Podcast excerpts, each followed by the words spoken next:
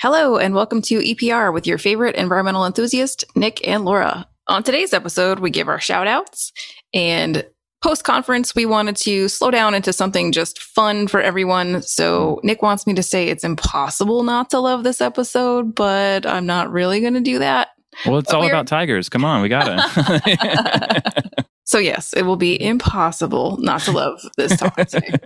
We sat down to interview Katie Cannon, the educational director at Carolina Tiger Rescue, about the exotic pet industry, Tiger King, and the joy of taking a good nap. Hmm. and finally, on this day in science in 1916, daylight savings time was introduced in Britain as a wartime measure to save fuel. The idea began when a London builder, William Willett, presented a scheme of shifting the clock to better use of hours of daylight in the summer. So we can all thank William for that. what a well, what a turd! I'm so mad at that guy. right? Please be sure to subscribe, rate, and review. Hit that music.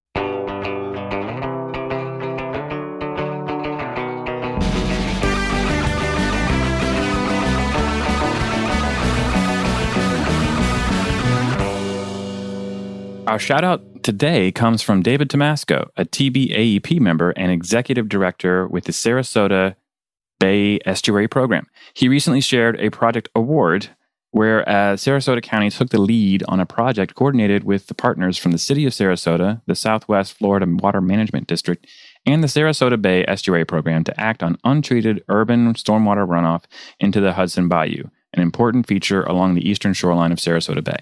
This award winning and recently completed project involved the diversion of existing discharges of urban stormwater runoff into offline constructed wetlands filters and sediment pumps and is expected to keep over 30 tons of sediment from reaching Sarasota Bay each year. Woohoo. That's, yeah, it's pretty wild. That's awesome. Be sure to share your promotions, new jobs, professional, and product awards with us on the EPR website. And if you'd like to sponsor a future episode, head on over to environmentalprofessionalsradio.com and check out our sponsor form for details. Okay, let's get to our segment. Sorry, I went ahead and fed the cats also just to get that out of the way. No worries. Should have done it before we started, but I was watching Little House on the Prairie. I knew it. I knew you were. I, it's not even, I'm not even remotely surprised. Uh, that's so funny. I, uh, yeah. Um, Everything I am is that show. Like this show, the episode today yeah. was about one of the adopted sons to Mr. Edwards, who was a very manly man, okay. like Like, myself. Okay. like yeah. raised in the woods kind of guy. Yeah, yeah. Um, but the son is like he likes to read and he's reading poems and writing and stuff, and he's like forcing him to go hunting. And Hmm. they're both like Mr. Edwards can't read, but the kid doesn't know that. So the kid wants Mr. Edwards to be more like him, but doesn't know that he doesn't even Right. know how to read, so he doesn't understand. And then he wants him to go hunting. Well, essentially, Mr. Edwards gets attacked by a grizzly, not a grizzly bear, it's a black bear. So, um, who then just steals his food, didn't kill him. But the son couldn't shoot the bear even while he was being attacked. So right, right. I'm like, that's me. I couldn't kill a thing. I think I would just stand there. Yeah. Yeah. And I'm like, Oh, yeah. was I vegetarian before I watched this, or am I vegetarian because I watched this? well, yeah, I, yeah. You know, it's funny that actually made me think of you know like my wife's job. You know, like a lot of what people don't understand about what she does is that you know tigers eat meat, right? Like so she's Yeah.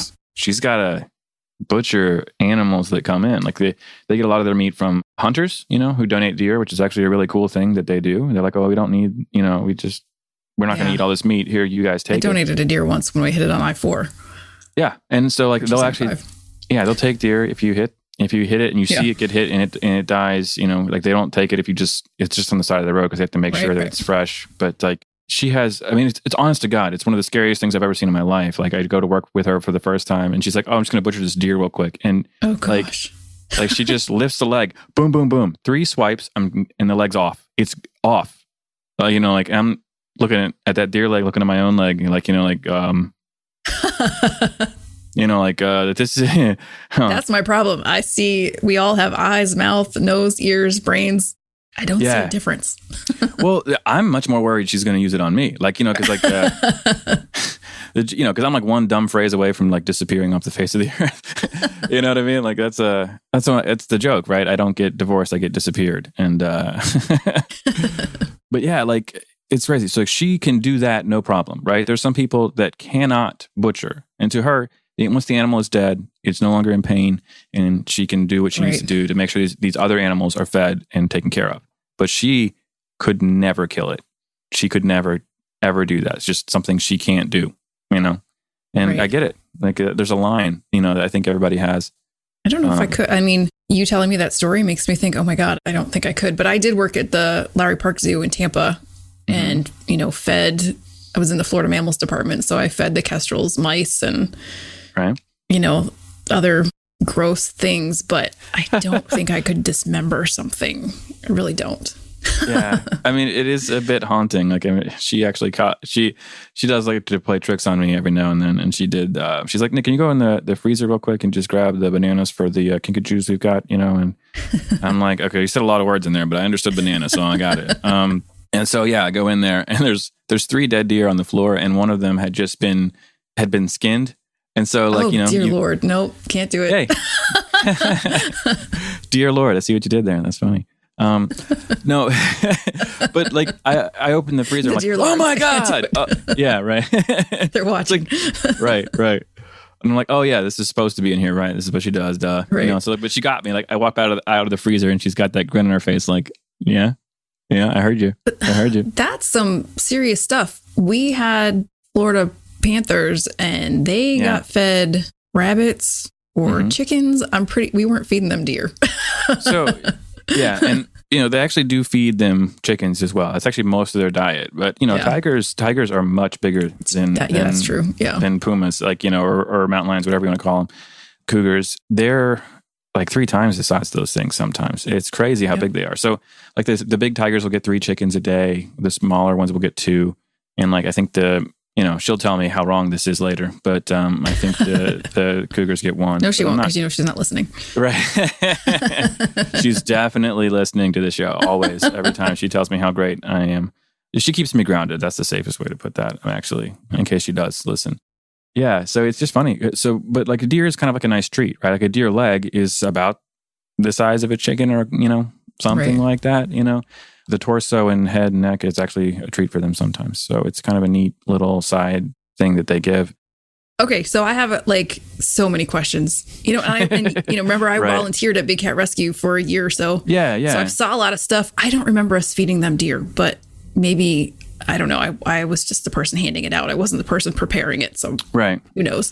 But I did see one person who let her guard, guard down for a sec. Well, she didn't really let her guard down. She just didn't follow the rules. Like she Mhm, picked, yeah. I think it was a banana peel, and she dangled it in front of one of the Florida Panthers. Yeah. And within, I mean, before you could tell what happened, it Oh, had, or maybe it was an ocelot. It was a long time ago. So, but she had her arm sliced, and before you could blink, I know. Yeah. That's the, it just reached out and clawed her. It was crazy. people do not understand. They just can't understand. And it's, you know, like like uh, a Carolina Tiger Rescue, you have to like one of their main rules is you can't walk next to the fence for that exact reason because they can, you know, smaller animals can stick their paws out and, and you know and injure you. And it's just one of those things that you can't do. Like people just have no concept of how strong and how quick animals are. They really don't. Um, yeah. So I'm like- super excited to talk to Katie about all Yeah. these things. and I want to know like why do you have to skin it? Can't the don't they know how to do that themselves? Oh, oh man, that's a good answer. I'll let her answer that. Like I Yeah. know the uh, it's okay, a good. yeah, It's I want to yeah. know. Yeah, it's funny. Um, I Um, morbidly want to know, which is strange, but so many things. I mean, I only I only worked at Big Cat Rescue for like I said a year, and I have so many stories and so many Yeah. cool things that happen, but also some like whoa, you know. But the biggest takeaway is like. Don't bring wild animals into your home. I see so much of this on Instagram now with the Yeah. reels and stuff, and it's all Yeah. because I follow I like a lot of stuff with animals, but I see a lot of stuff that I'm like, this is awful. Monkeys in people's homes, Yeah. and like it's just don't do it. I know. Well, I mean, okay, so so you talked about I mentioned kinkajous before, right? And like Yeah. nobody knows what those are. It's a it's technically a primate or not a primate. It looks like a primate, but it's technically a carnivore, and they're actually frugivores. They eat fruit. But yeah, so these animals look super cute, right? They're adorable. And if you look it up, look up, you know, look up what a kinkajou looks like, and you're like, oh yeah, it's really cute. And on their hands, they have daggers instead of fingernails, right?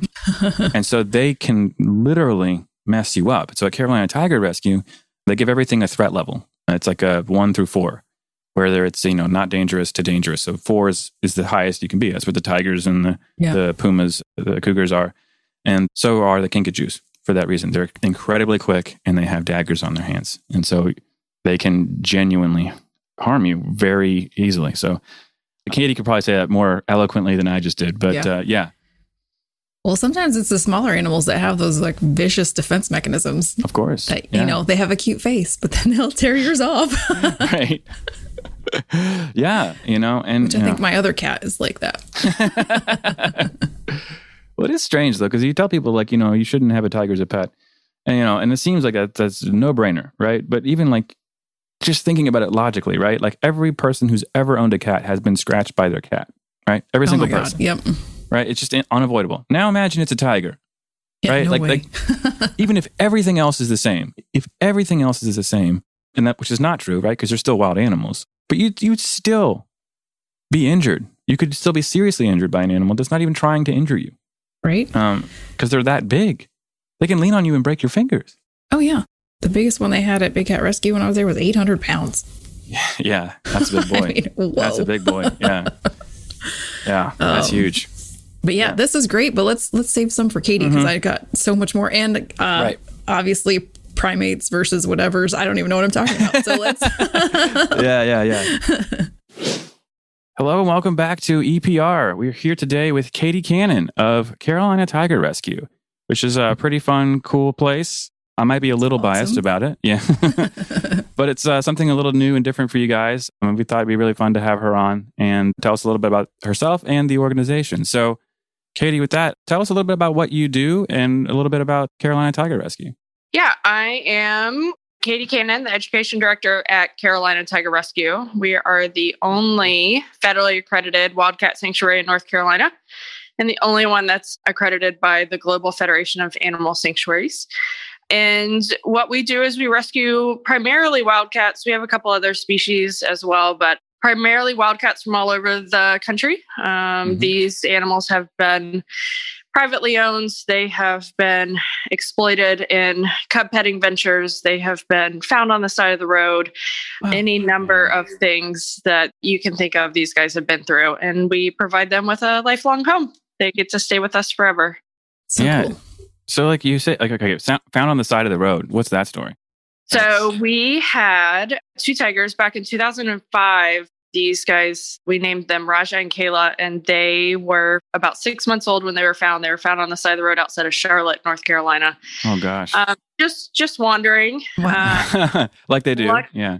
yeah, right, right. I mean, you know, six months old, 60 pounds each already. Um, Jeez. And luckily, an off duty police officer came upon them, stopped traffic both ways. To me, the best part of the story, aside from them being rescued and getting to call us home, by the time animal control realized the cop was serious, and I was going to say, who believes this person? Yeah. the dispatcher took a while. We actually have the 911 call. The dispatcher took a while to believe him. Um, but by the time that animal control got out there, Raja was sunning himself in the middle of one lane. It was in January. On one side of the yellow lines, putting him in one county, and Kayla was half a mile up on the other side, putting her in a different county. So Oh, wow. two different Oh, animal wow. controls had to come out and pick them up. of course. And then they they spent some time at the North Carolina Zoo, and then came to us when they were about eight or nine months old. oh wow. And oh, that's a, a good segue. Like, so what's the difference between a zoo and a wildlife sanctuary then? Yeah, so zoos, your accredited zoos, unfortunately, like the word sanctuary, zoo gets thrown around and everybody thinks they're created equal, which they, of course, are not. Right. So, your accredited zoos primarily, of course, are looking at education and are educating the public, but they're also looking to save specific species. So, they do breeding based on species survival plans and have and work with zoos across the country and sometimes in other countries to help save that species. Whereas at a sanctuary like us, we don't do any breeding. None of our animals can help save the genetic population because they're not any particular subspecies. So Right. oftentimes we get caught, we get asked, well, what kind of tigers do you have? And I'm like, orange. They're orange. they have black stripes. so Yeah. um, they're essentially what we would consider like mutt tigers. They're just and most of them are a good majority of them have been inbred or there's just no known documentation on their genetics so they're Yeah. not going to help that subspecies so yeah and then once our guys a lot of times this isn't always the case but a lot of times zoos don't necessarily want rescues rescues come with behavior problems and they come with medical problems Right. um, and so we, you know, whereas a zoo may have hundreds, if not thousands, of animals, currently we have 47. Um, Right. And our goal is to ensure that we have what we need to care for those 47 and any others that come our way. But we're not going to, we'll never have hundreds of animals. That's just not the way we do it. That's not fair. That's a lot of money um, right. Right. that is required. So, yeah, So Yeah. awesome that they have some place to go. You know, absolutely. it's a so so needed, and to have a place that's actually caring and not you know what we used to call a menagerie. And um, Right. Yep. you know, so you mentioned that there's some other animals that you have there. What other animals do you have? So we have 10 species currently. We have eight species of cats, and we have tigers, lions, a leopard, caracal servals, an ocelot, bobcats, cougars, and I lost count, so I may be forgetting somebody. um, Is it kinkajous, you guys? so then we have our two species that aren't cats that are the Oh, yeah. kinkajous and the coatimundi, um, and they're Oh, yeah. members of the raccoon family. I like to think of that raccoon family as a continuum. You have your raccoons in the middle, which would be, as far as aggression, which would be like, I mean, I'm going to scurry away, but I'm going to show you my teeth and tell you I'm not happy about it. Um, right. and then you have your coatimundis, which I've actually had the pleasure of seeing down in Costa Rica that are pretty curious and they have a long snout and they're just fascinating little creatures. Mhm. And they're a little more docile. And then we have our kinkajous that are on the other side of that continuum Right. that um, will rip your face off given the opportunity to do so. So, yeah, Oh, Yeah. that sounds Yeah. lovely. six, Yeah. six pounds of six pounds of pure fury. right. How did you get that critter? So we actually have four of them right now. We started as a, a breeding facility back before Dr. Michael Bleyman was a geneticist over at UNC, and his idea, and this was before species survival plans came into play and, and were Mhm. designed. And so he was breeding small carnivores, primarily your ocelots, your caracals, your servals, and also kinkajous. And then this crazy looking one, the binturong, which is from Southeast Asia that Yeah. smell like Fritos and popcorn, but not but not like a fresh bag of Fritos. Like a bag Right. of Fritos been sitting out in the rain. Uh, so one of our kinkajous is from that breeding program. We stopped breeding back in 2001.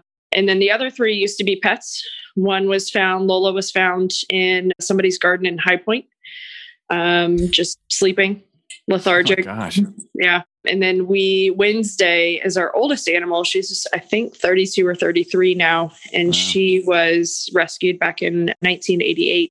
And then Baxter is our most recent kinkajou. And somebody had him over in Asheville. She had acquired him when she felt like she needed something to take care of. And he was cute and helpless. And then he, he was cute and not helpless. yeah. So she gave him up. He was extremely aggressive. She showed us scars on her hands and and all that from where he had bitten her. So so yeah. I get so frustrated seeing all these cute videos and reels on Instagram now. I feel like, you know, if Instagram and, and Twitter want to be responsible and take certain political things down, I think they should be taking off pictures of people owning these exotic animals. But Right. that's just my opinion. Right there with you. Yeah. right Well- there with you. You know, I think the, the animal trade is actually it's a really crazy business. Like I know there's a there's a wild stat going on, and maybe you can help me get it right. There's more tigers in Texas than there are in the wild. Is that right? Yeah. That's crazy. Yeah. so it's estimate. Sorry, my dog here is rubbing his back on the carpet, and so he makes a little noise. Sorry.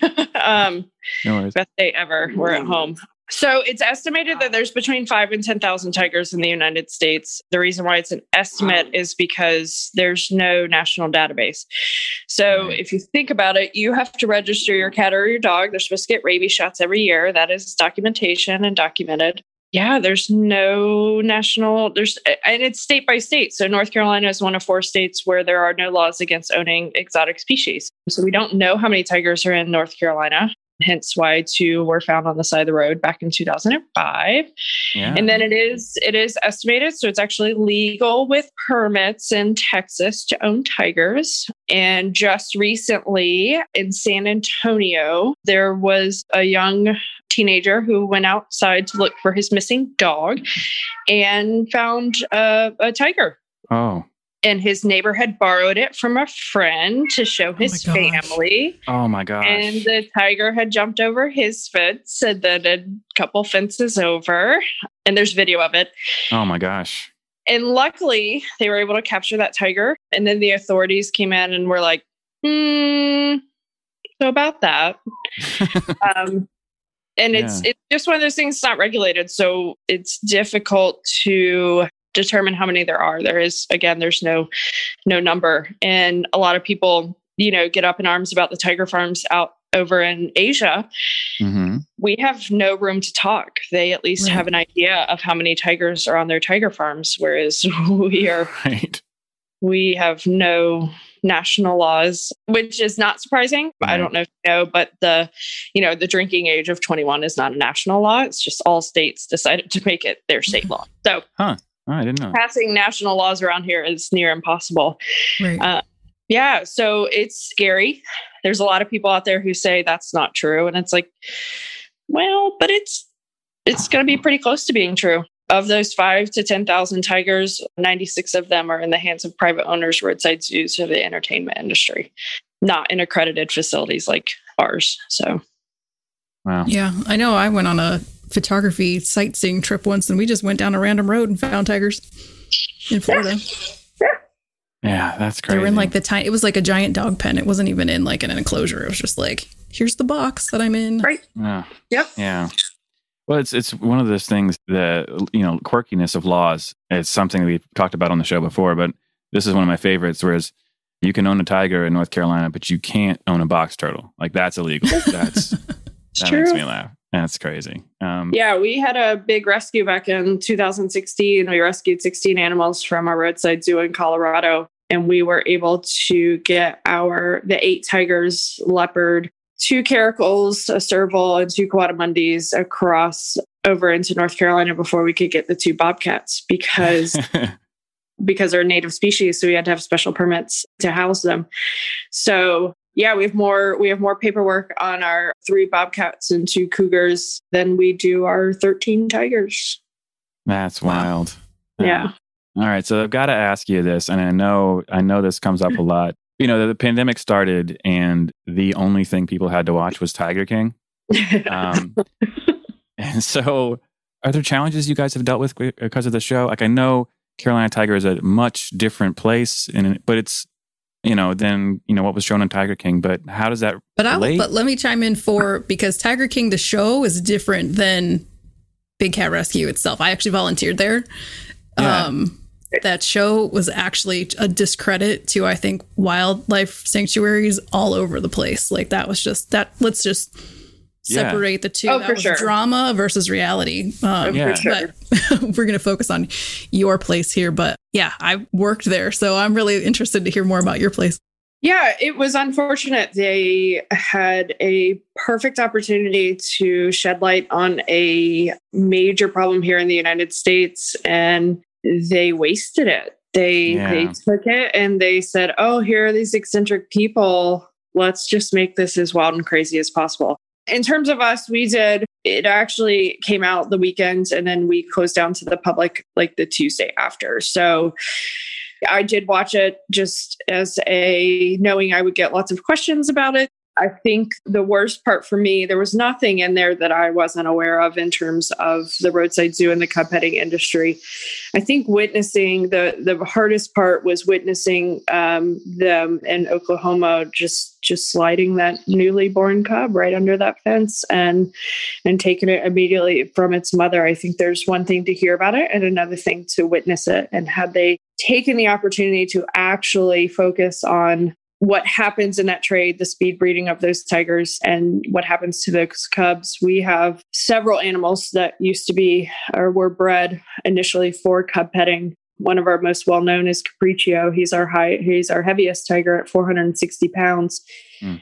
And he has metabolic bone disease. So he went from two to three pounds at birth to over 400 pounds in just over two years. And because he wasn't given the proper nutrients and because he was taken from mom, he grew big, but he didn't grow strong. So he has arthritis at ah. 10 years old already in his back knees and his conformation is all off. And you know his life expectancy is not going to be as long as those who weren't in that because of what he's dealing with already. So we just two weekends ago were able to sedate him and get injections into his knees yet to, to lubricate those joints and all that to help prevent any further damage and to lessen the potential pain for him. So, you know, so we've been affected indirectly by that. We've gotten lots of questions. It's provided a really good learning opportunity for us to help educate the public the problem is we've also gotten those of asking ridiculous questions that have nothing to do with any of it, you know.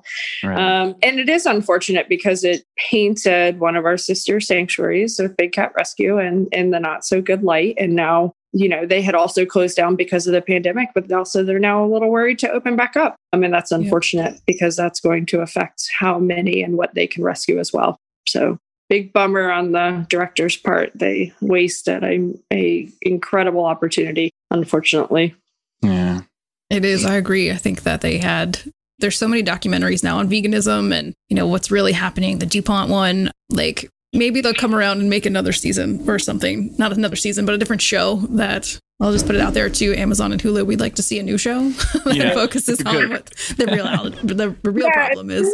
Yeah. We've worked with a couple. There was National Geographic just put out, and, and only because I've watched it, Trafficked. They have a podcast too, but it's they focus more on the realities of cub petting and trafficking of these guys. And then also, we were part of a documentary that was filmed a couple of years ago and it just came out. Now I think they're looking for a potentially a streaming service to pick it up called Hidden Tiger. And so the good guys are out there trying to tell the story. It's it's a matter of hopefully people waking up and understanding, oh, this is a problem and this is something that I need to watch to educate myself versus being entertained. You know, there's plenty of entertainment out there.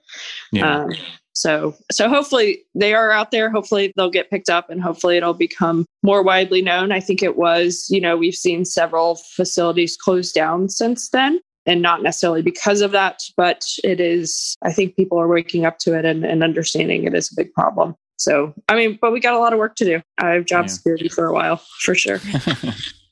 yeah. Speaking of jobs, you were a teacher before. How did you get into this and how long have you been doing it?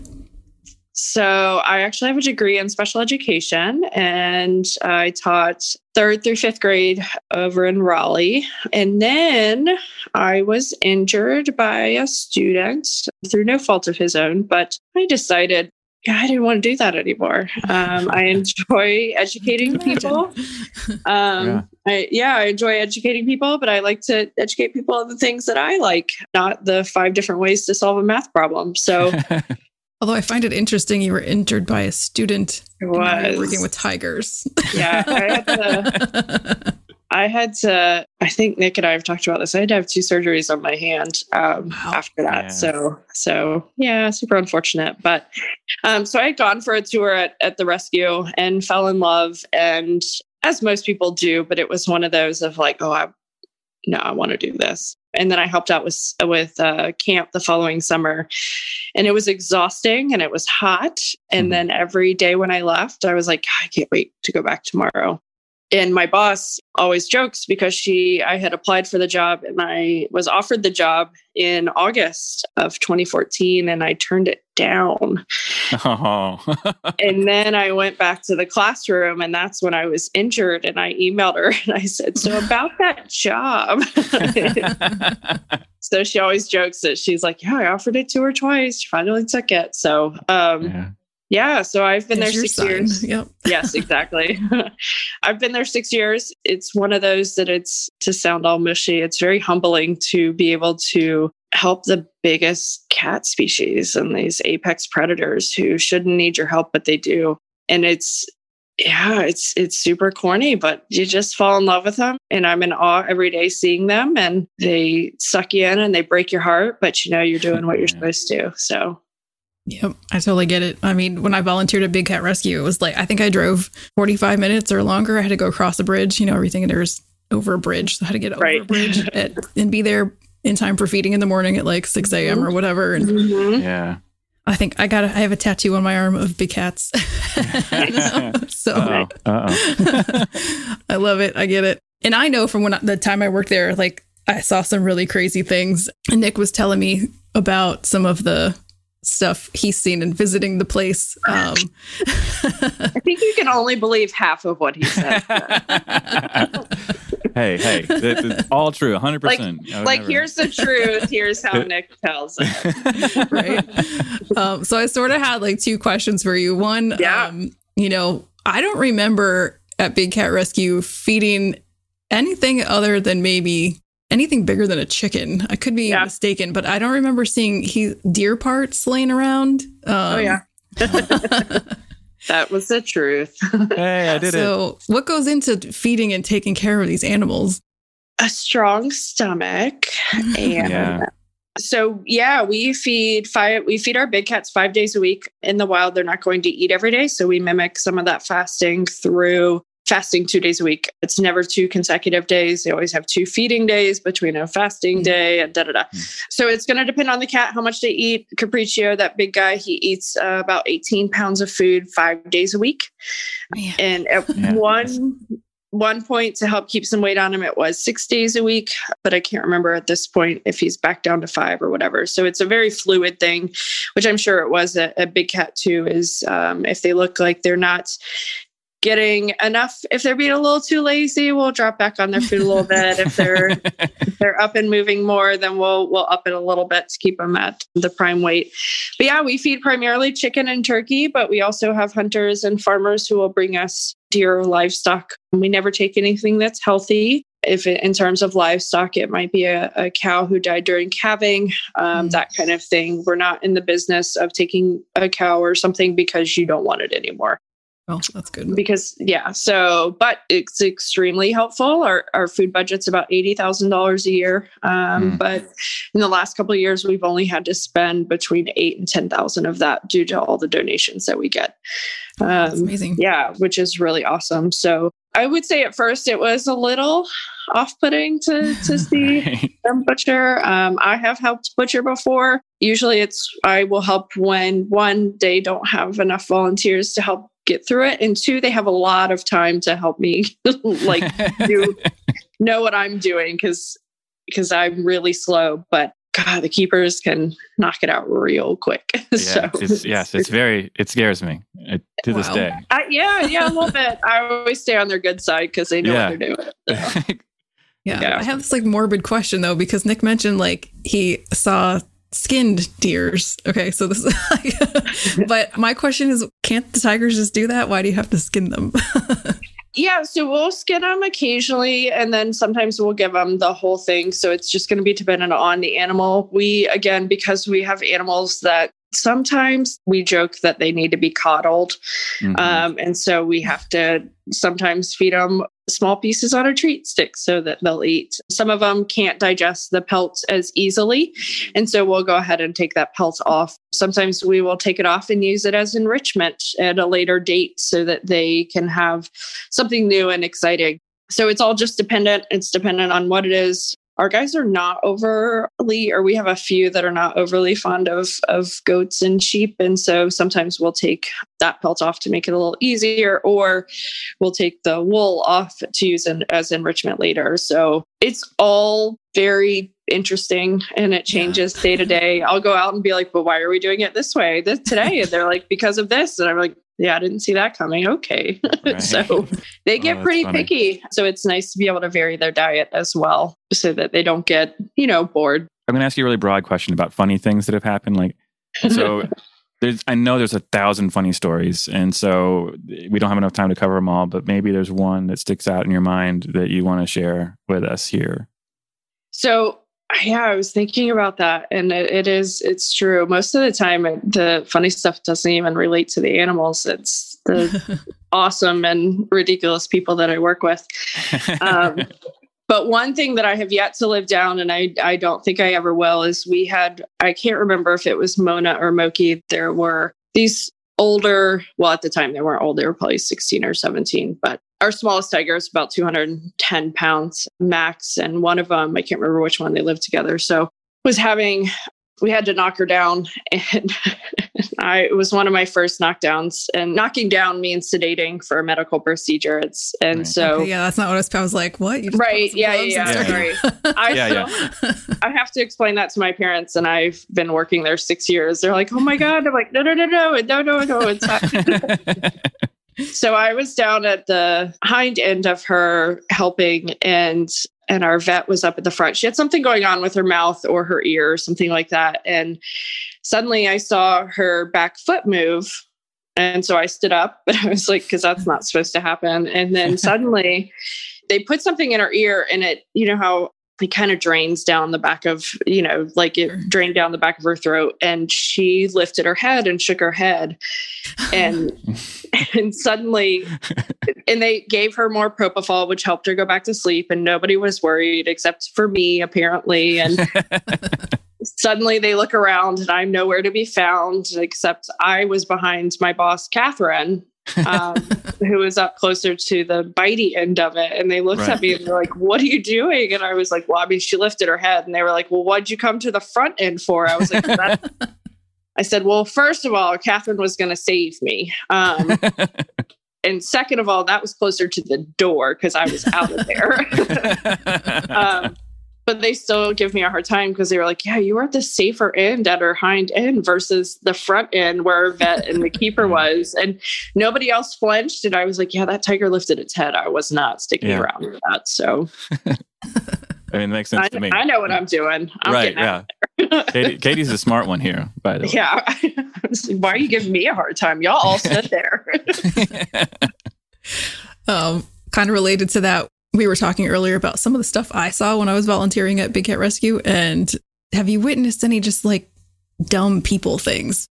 You know, it's funny. We, as well as Big Cat Rescue, we know what we house. We know we house some of the most dangerous animals, of course, and we know the risk that we have. And we know that should something go wrong, then not only is is a human life at stake, but all the animals' lives are at stake as well. So we're usually pretty good about that. But I think it's the questions that we get that is that we just kind of go, what? Like, you know, I've answered the phone and somebody want us wanted to buy one of our tigers and ship it to a restaurant over in Oh, some foreign country in Europe so that you they could use it to bring people in. And I was like, no, like Yeah.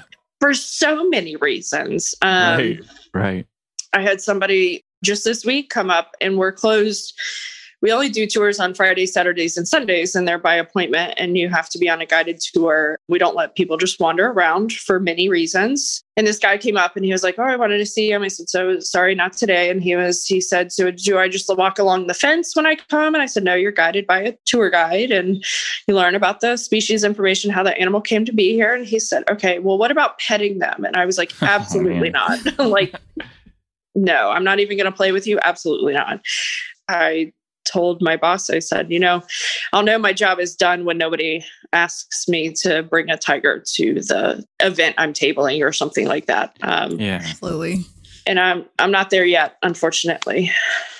right. Yeah, I think we have a long way to go in that department. I don't know what it is about people and animals and just not. Because they can. You know? because they've Yeah. seen that they can, because people tell them it's okay. Yeah, exactly. Well, hopefully, as we move away from like the circuses and the shows and that, those kind of things, it will help to get better.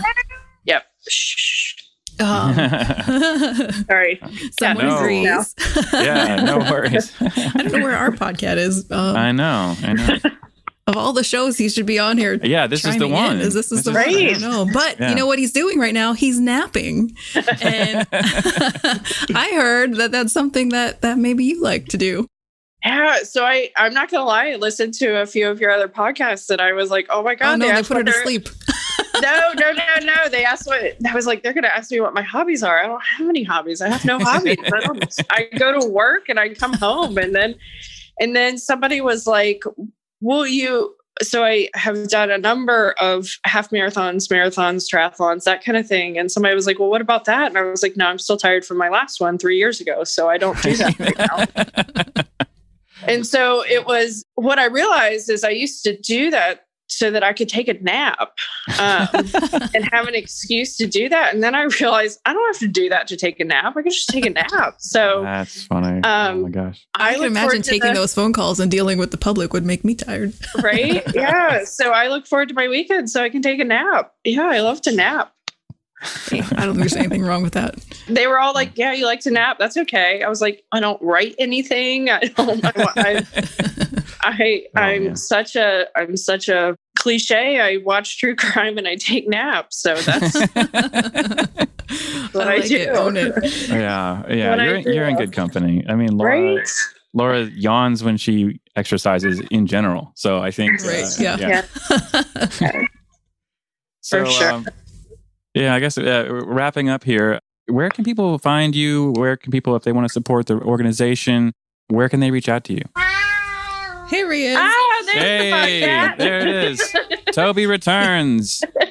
You see why I called him Baby Tiger now. Yeah. I mean, that's that's pretty impressive. That's Right. impressive. Where's my attention? right. Um, yeah, so CarolinaTigerRescue.org is the best place to find all of our stuff. Also, following us on Facebook and Instagram is a fun way to stay involved. We do tours on Fridays, Saturdays, and Sundays. No, you don't get to pet our animals. Um, but what we find is you can go to a zoo and the learning and the education is very passive, and that's fine. But you can look at a, z- uh, a zebra called a giraffe, and nobody's going to tell you anything different, right? So yeah, right. um, you got to read the sign. Whereas for us, we are very much as a nonprofit trying to fix a problem. And to do that, we do that through education. And so when you come, you are on a guided tour. We're going to tell you, of course, species information, but more importantly, we're going to tell you why that animal needs us and why more animals need us and how we can solve that problem. And right now, of course, with everything that's going on, hopefully fingers crossed soon that it, it will get back to some semblance of normalcy. But we're doing um, virtual tours as well, where you get to hang out with me and I go out and introduce people to some of our cats and they get to ask questions and all that. And that's been really fun. I've been able to connect with people in Colorado and up in New York and Arizona and all that. So even if you're not nearby, that may be something that you want to to check out. Um, yeah, we have a great supporter actually in Australia, which is super fun to hear from them. Wow. And Yeah. so yeah, so it's pretty cool that this has it's made us rethink how we do things, which is not a bad thing. And so yeah, there's different ways to stay involved and donations of course are always needed, but one of our big things too is, you know, learn about us and then hopefully tell people about us and the problem that we're trying to solve so that we can eventually move in a different direction and change what we do to help solve another problem. Yeah. That's Awesome. awesome. Yeah. Well, thank you so much, Katie. We really Yeah, absolutely. talk to you for like the next seven hours. So really appreciate your time. Thank you so much for being here. My pleasure. Thank you guys so much for you. having It's me. Great to meet you. Thanks so much. Nice to meet you. Thank you. That's our show. Thanks so much, Katie, for joining us today. It was so cool to learn a little bit more about the zoo industry and what you do. Please be sure to check us out every Friday. Don't forget to subscribe, rate, and review. Bye. See you, everybody.